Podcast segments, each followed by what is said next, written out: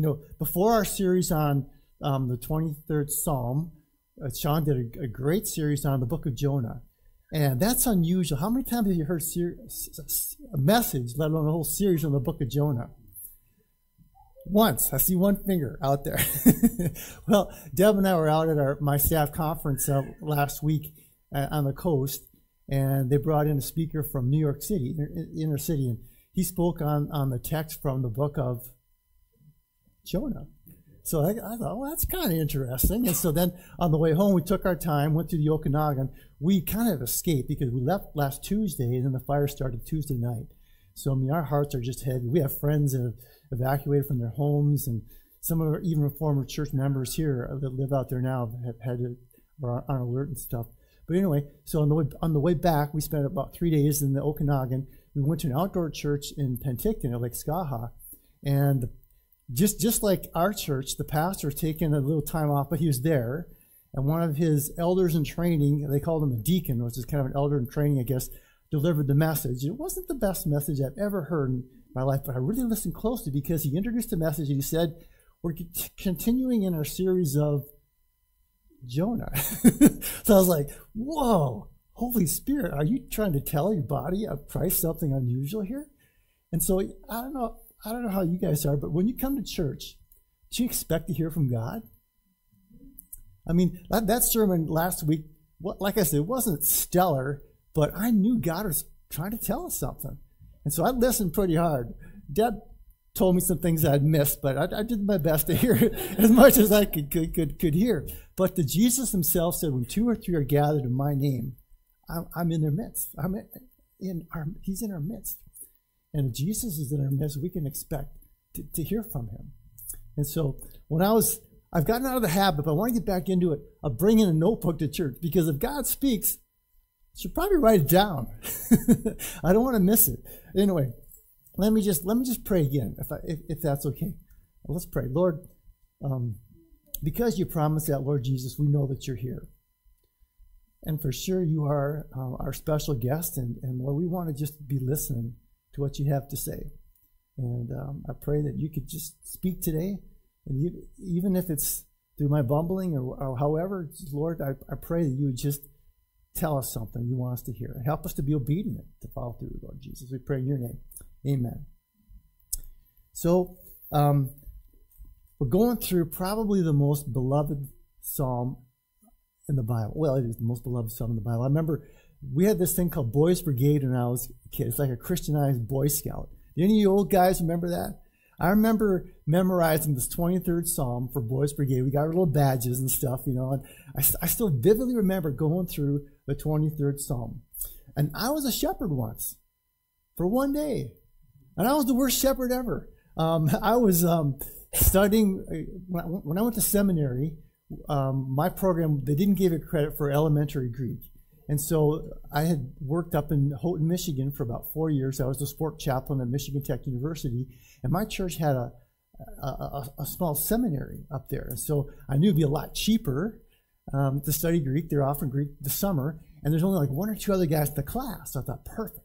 I'll go up to Houghton, study Greek for, for the summer, and and um, I'll, I'll, I'll come back and hopefully pass off my my test. You have to have this proficiency test where I went to school at Bethel and St. Paul, and then you can take your classes in New Testament Greek. And I passed, fortunately. But so I was staying at the farm of a friend of mine named Steve, Steve Polisari. And I used to kid him. I said, Steve, you're the most eligible bachelor in, in the UP. Um, he was a banker. He started working in the bank right out of high school as a teller, worked his way all the way up to president of the bank. But he had a hobby farm. This guy was a Finnish American guy, super hard working. So he had this hobby farm. In addition to putting long days in the bank, he had all these things, chores to do in the farm. Well, one morning I get up to go to, to class, and he had a flock of sheep, and they got out. And I'm like, oh man, there's sheep on the road. There's some in the neighbor's uh, property, and I'm thinking these sheep are going to get run over by a car. And I tried to start corralling them. Well, he had this little dog named Eliza, a border collie, which instinctively they they chased the sheep around. But he didn't take the time to train Eliza. So I'm like, Eliza, let's let's do something. And she would chase the sheep, but she couldn't corral the sheep. so, so I'm chasing the sheep, and Eliza's not making things any better. She's making things worse. And I just, I was getting so frustrated and fed up. Finally, I just called Steve. Steve, this is what's going on. I got to go to class. And he goes, go to class. I'll work it out somehow. So I, I left the sheep scattered. and you know, Jesus said that. He said, you know, the sheep know the, the voice of the shepherd and they'll follow him. But the stranger, they won't follow. That was totally true. That's the Bible's true. and so that was my experience as a shepherd.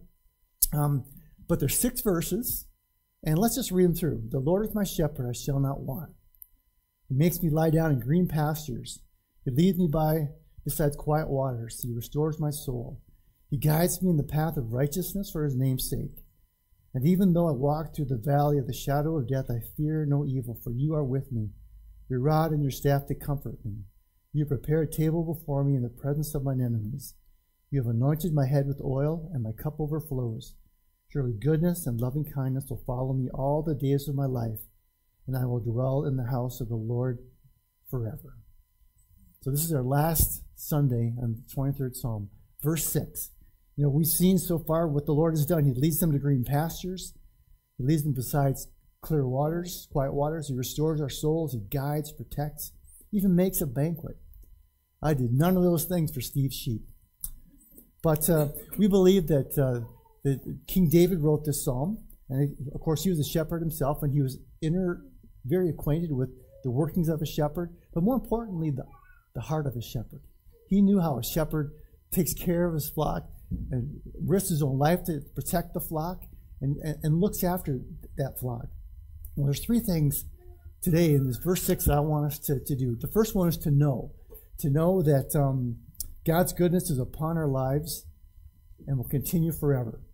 And I want us to feel that we can trust Him no matter what the circumstances of life are going on around us. And then, thirdly, this is what I want us to do cultivate and enjoy and cherish our love relationship with God and prepare to do that for all eternity. So, uh, I don't know, sometimes we come to a sermon, we, we leave, and we're not sure what um, the, the, guy was trying to say? Well, those are the things. I want to, to, to know those things, to feel those things that way, and, and, and to do that. So surely goodness and loving kindness will follow us all the days of our lives as we dwell in the house of the Lord forever. So first of all, let's, let's get to know God's goodness upon our lives. Um, there's two key words here. The Hebrew word tov, which is goodness, and the other one is chesed, which is loving kindness. So tov is, is the word goodness. It's used 559 times in the Old Testament.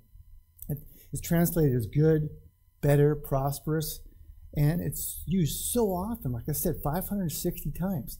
And, and usually in, in reference to our relationship with God and who God is. He's good. He's full of goodness.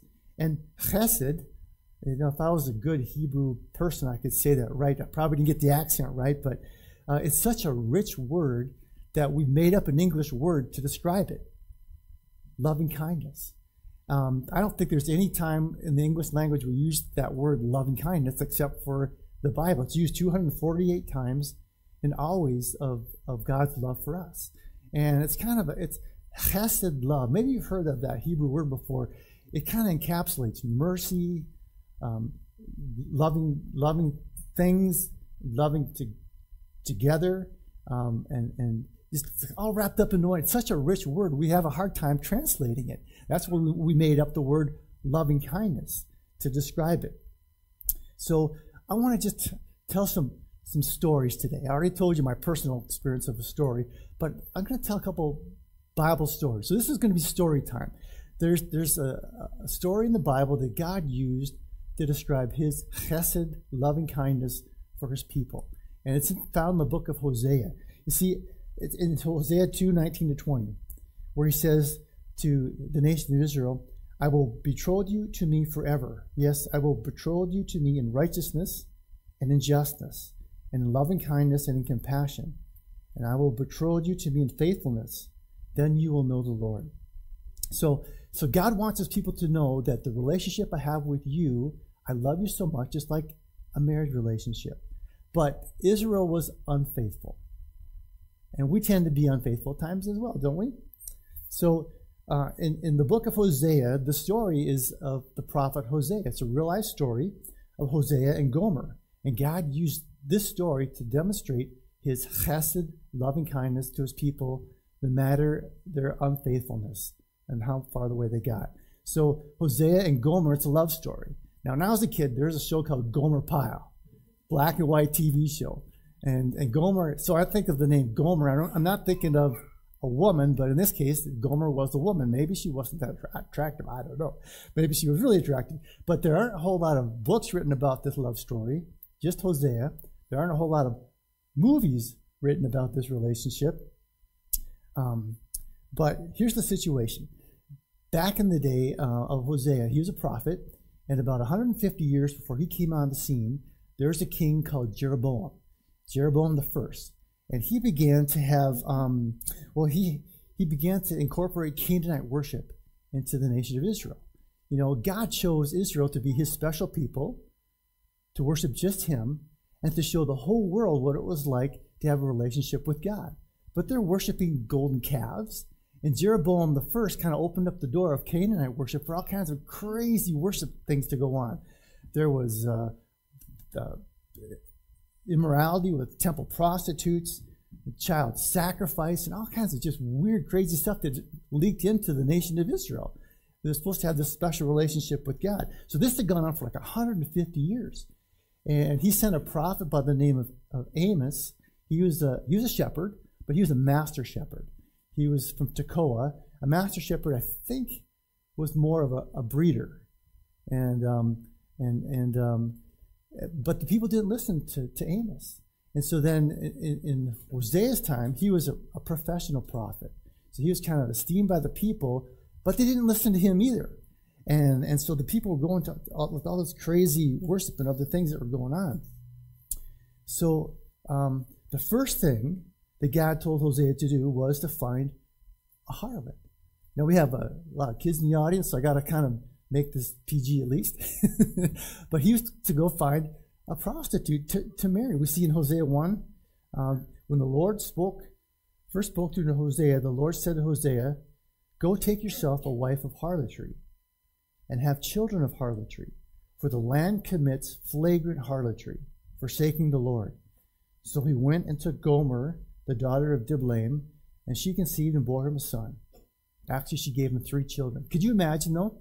So our, our pastor, he's a family man, very faithful husband. Let's say God very clearly said, go to Calgary, find a streetwalker, and marry her. So he comes back to church. I want to introduce the new pastor's wife. oh, by the way, do you play the piano? Anyway. but uh, so this would have been kind of shocking and a little um, scandalous, actually. So um, perhaps Hosea really did love her, but he was he was obedient. The next two children, though, their names were Loruhamah and Lo-ammi, which indicate that Gomer was the happy wife, because the names of the kids denote that. And so she began to return to her former lovers and her former paramours, even though Hosea provided for her, took care of her. They had three children, so she began to sneak out at night, and then eventually she began to be totally enmeshed. She left Hosea and just kind of went fully back into her old lifestyle.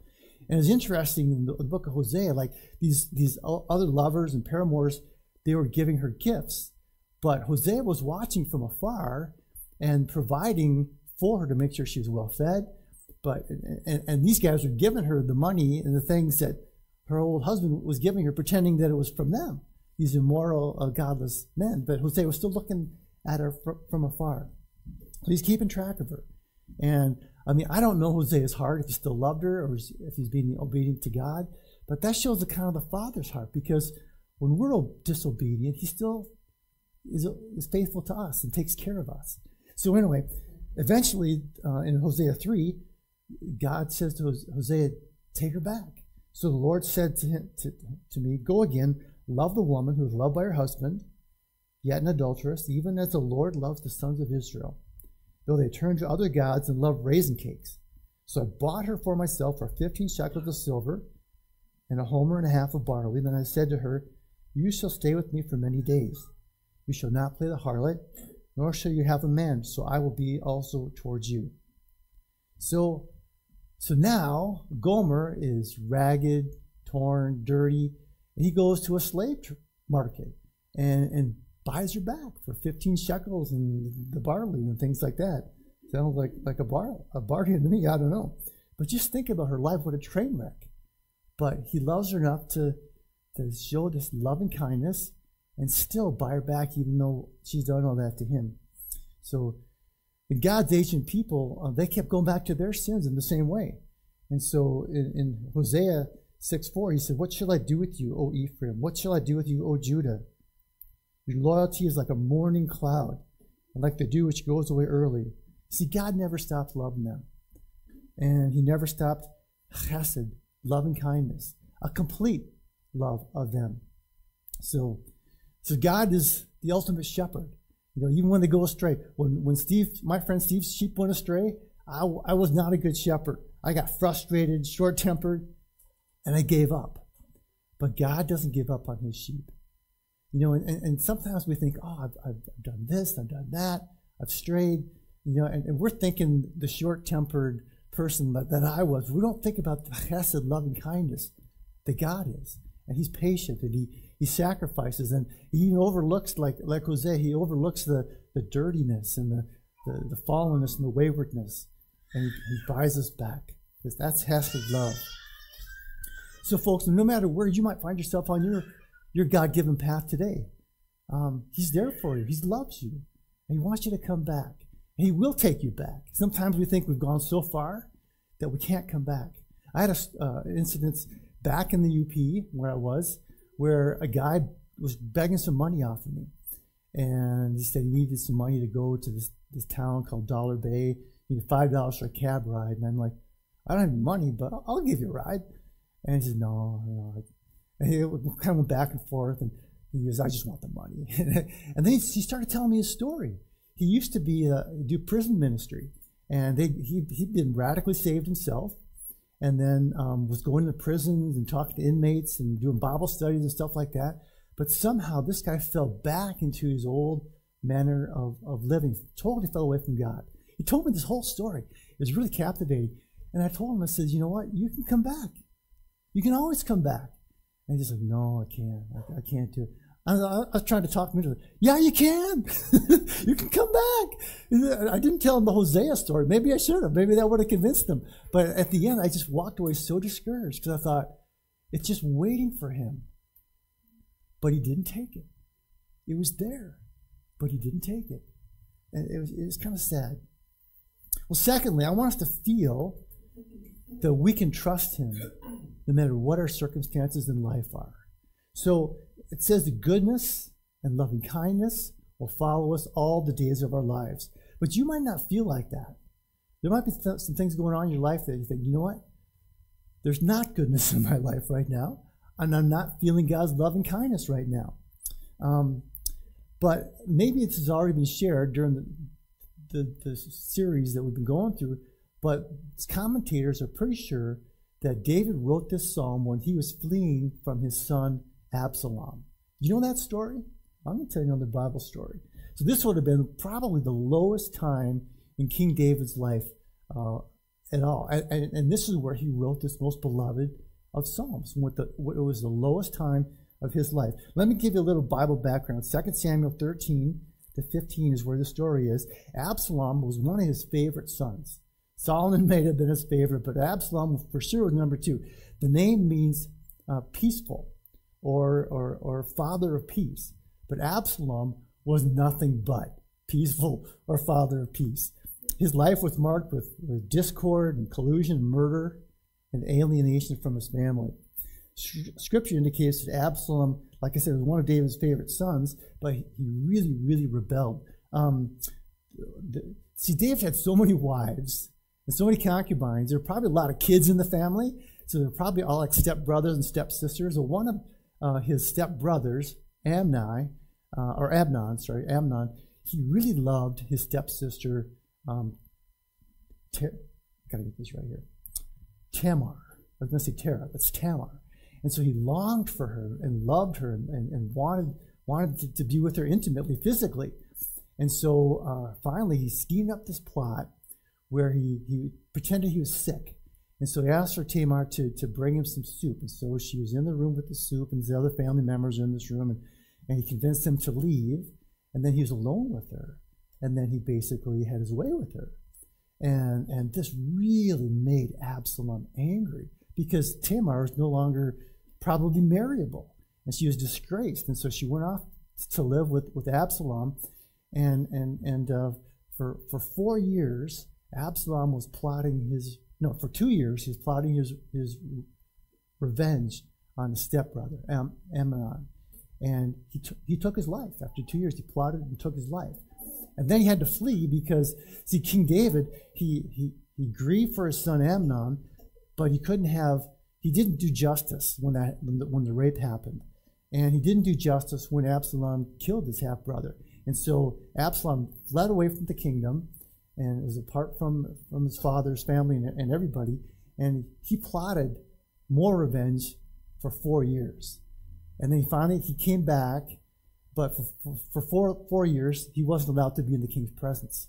But then he, he started a, a, a, revolt and rebellion. And he convinced a lot of the population uh, of the Israel to follow him in this re- revolt. Now, there's an old movie called um, King David, starring Richard Richard Gere. You ever seen that one? It's in the 80s when Richard Gere was handsome. back then in the day. And there's a great scene. So there's a battle. So David has to actually flee for his life because Absalom's kind of winning this, this battle. His, his own son, his, his favorite son, one of his favorite sons, is taking over the kingdom. And so David has to flee Jerusalem. He's on the run. And that's when he writes Psalm 23. And, and so eventually David gets the upper hand in the battle, and, and Absalom's beginning to lose. Now, it's a great scene in this movie. See, Absalom had this incredible head of hair. I'm totally jealous. But he's known for his hair. And so he's riding along, I think he's on a donkey, as, as, the, as the word says. And, and, and the scene, the movie depicts it so good because his hair gets caught in an oak tree.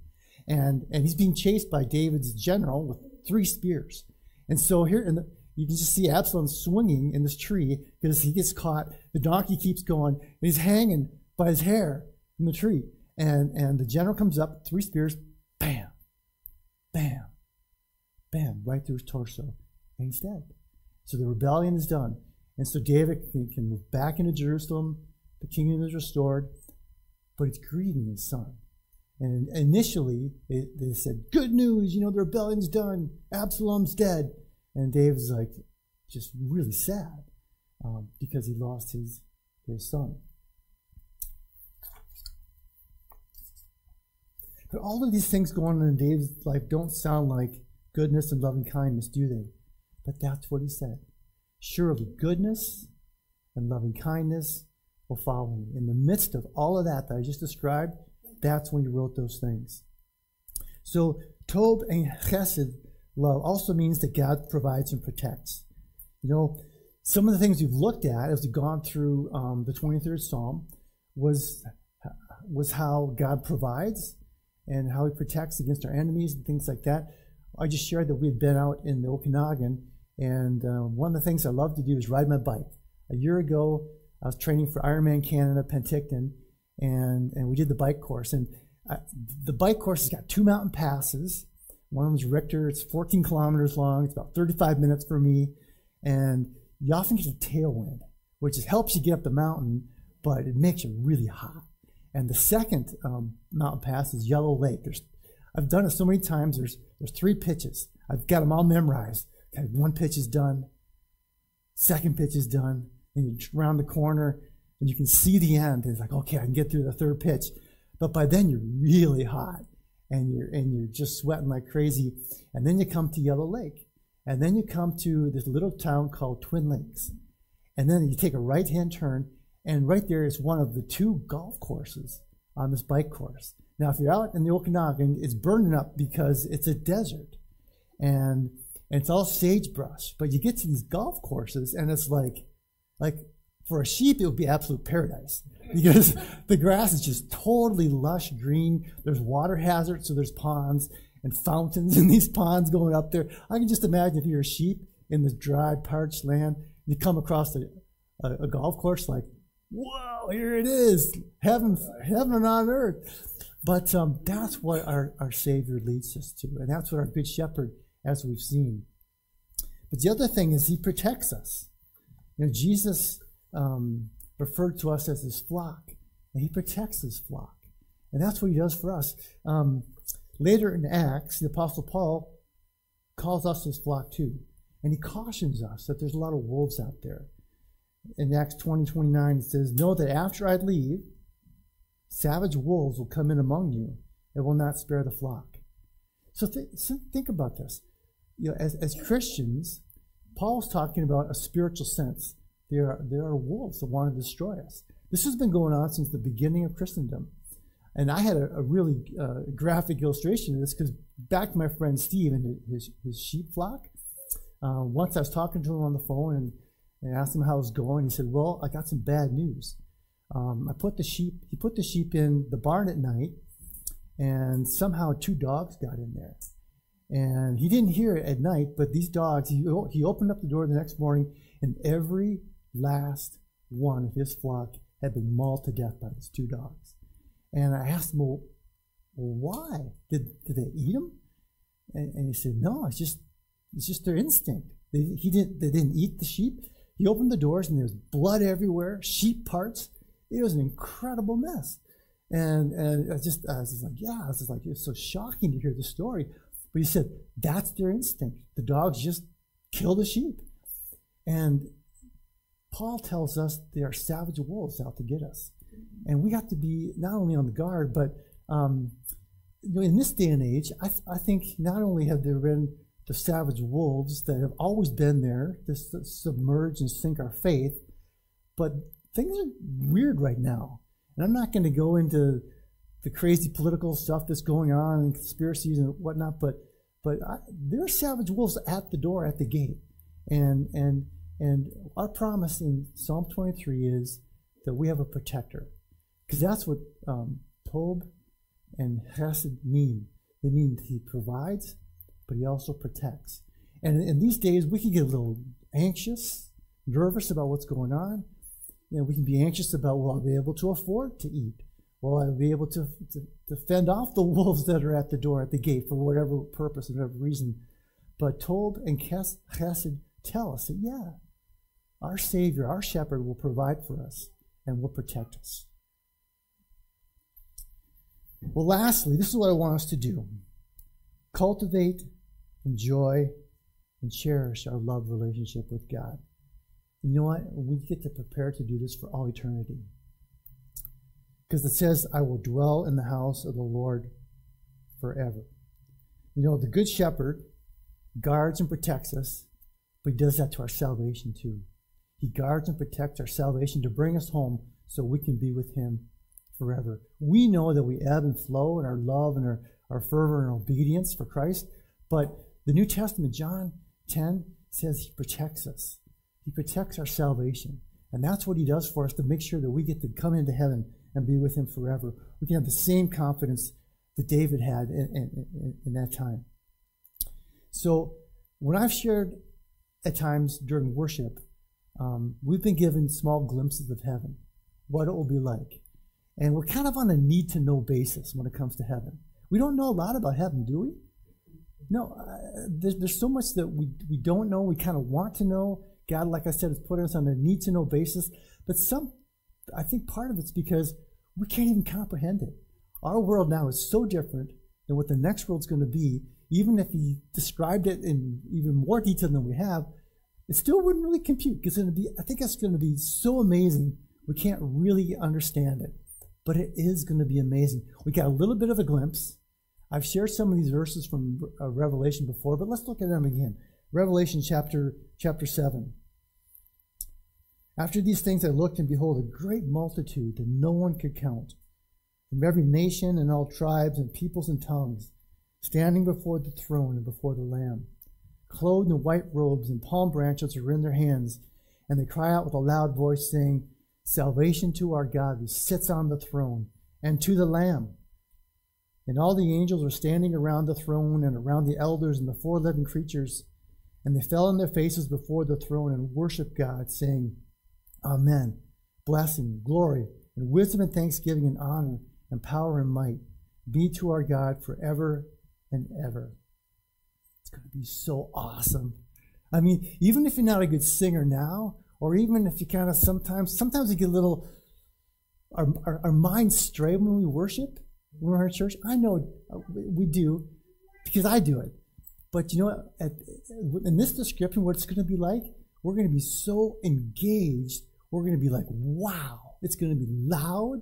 The music's going to be awesome. We're going to be part of it. It's going to be one of the most exciting spectacles you could ever even, ever imagine. And we get to be right there. Who are we worshiping? A lamb. He's the center of attention. And, and he's the lamb that was slain. But interestingly enough, the lamb becomes the shepherd, the good shepherd, the best shepherd.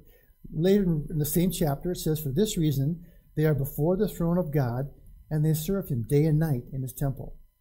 And he who sits on the throne will spread his tabernacle over them. They will hunger no more, they will thirst no more, and nor will the sun beat down on them, nor any heat, for the Lamb in the center of the throne will be their shepherd. And he will guide them to springs of the water of life, and God will wipe away every tear from their eye. We've shed some tears in our lives, but there will be no tears. Probably no sadness to have tears. He will take care of it for us. You know, in, in this life, sometimes it's hard. And it's hard to see the goodness and the loving kindness. But in this time, there'll be no problem with that because he'll take it all away. This is our future. It looks astonishingly wonderful. And the Lamb is going to bring us to springs of water. You know, even as good as that water was in the Okanagan, there were signs up that said boil water advisory. in heaven, there'll be no boil water advisories. It'll be really good tasting water. But I just want to say, we need to just enjoy this now as much as we can. There are, there are two wells we can drink from. Um, in Canmore, there's a lot of good things to drink from here, but they can get they can distract us. I love the mountain biking, the the hiking, the skiing. I love that stuff. I drink at that from that well often, but that well doesn't fully satisfy. In fact, it only partially satisfies. As good as it is, it only partially satisfies. But the well of Jesus, when we spend time with Him, reading His Word, praying, talking to Him, just enjoying who He is, maybe doing some worship, that well does satisfy. But we don't always believe it. I don't. I know I, because I go to this well so often, and yet it, it leaves me a little. Well, the body breaks down, can't enjoy as much as you'd like, or and and whatever. But this well always satisfies, and I just want to encourage my brothers and sisters to go to this well because it will totally, fully satisfy. So, the future that's coming gives us hope to get through this world. I want to share an example that I haven't shared in many, many years because I stopped using it because it was used so much. But I need to hear it myself. So would you bear with me a little bit on this one? Um, okay, so imagine a line, a line that starts in Canmore. No, we better start this in Toronto. Toronto's the center of the universe. So we'll start in Toronto. It goes out the Rocky Mountains, out to the Coast Mountains, Pacific Ocean, keeps going all the way to the sun and beyond to the next galaxy and the next galaxy and keeps going, keeps going. The line goes the other way to the Atlantic provinces, Atlantic Ocean, Europe, to the moon, and keeps going and keeps going and keeps going, and that line is eternity. And our lifestyle span of 70, 80, whatever, uh, is a blip on this line. It's just a blip. So, my question for myself am I living for the blip or am I living for the line? We need to have that in mind because it's a long, long line and we'll be with our Savior the whole time. And not to get so caught up in the blip that we forget about the line. I want to tell end with with a story, and I used to tell this one. I haven't told it in a long, long time either. About my friend Doug. My friend Doug got brain cancer at age 18, and uh, he fought it with the chemo and everything, and he beat it. But all his hair fell out. When you're 18, that's a big deal. When you're 60 like me, it's part of life. But uh, he lost all his hair, but it came back. It came back very blonde, very curly, and very full. Doug was a very athletic guy. He was a he was a pro tennis instructor, pro golf instructor, ski instructor, and, and he, he just loved to teach teach sports. So he beaten the cancer, strapping athletic guy, and I got to disciple him, mentor him in his first steps as a new Christian guy. He became a Christian through through everything, and and then I, I, I just he he helped me with my golf game, my tennis game, and my skiing game. But I helped him with his faith. And then when he was 30, the cancer came back. So all the beautiful, bushy blonde hair fell out again. And he, his body, this athletic, trim body, just ballooned up because he's taking a lot of steroids and, and chemo and things like that. And he looked over, well over twice, twice his age. He looked a lot older than me at this point in my life. He's only 30 years old. And so he's doing the cancer battle, but he's fighting it valiantly with great faith. I, was so proud of him because he's a young Christian, a, a, newer Christian. So one day I was in his house and uh, I was using the washroom, and he had a three by five card on his mirror. And and this this verse he had on his, his mirror. He said, Therefore do not lose heart, but though our outer man is decaying, yet our inner man is being renewed day by day. For momentary light affliction is producing for us an eternal weight of glory, far beyond all comparison. When we look, while we look at not the things which are seen, but at the things which are not seen. For the things which are, are seen are temporal, but the things which are not seen are eternal. So, this is the verse that he saw every morning and throughout the day. It was a reminder to him about eternal realities. He was definitely living for the line and not for the, the blip. So, how about each one of us? You know, this world gives us momentary light affliction, but we've got goodness and loving kindness in the midst of all that. And even that momentary light affliction is producing for us an eternal weight of glory that we get to enjoy with our Savior for all eternity. So let me just invite us today to drink from that well, the one that really, really satisfies, to cultivate, enjoy, and cherish your love relationship with God, and prepare to do that for all eternity. Let me just lead us in a prayer, asking God to help us with that.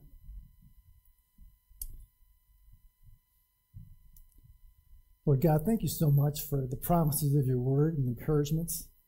And, and Lord, help us to believe Him, help us to know Him, and most importantly, help us to know you, the Lamb who was slain for us, and the ultimate Good Shepherd of our souls. We thank you for our, your presence in our lives. And Lord, I pray that we could override our tendency to, to sin and to look to other things to satisfy us.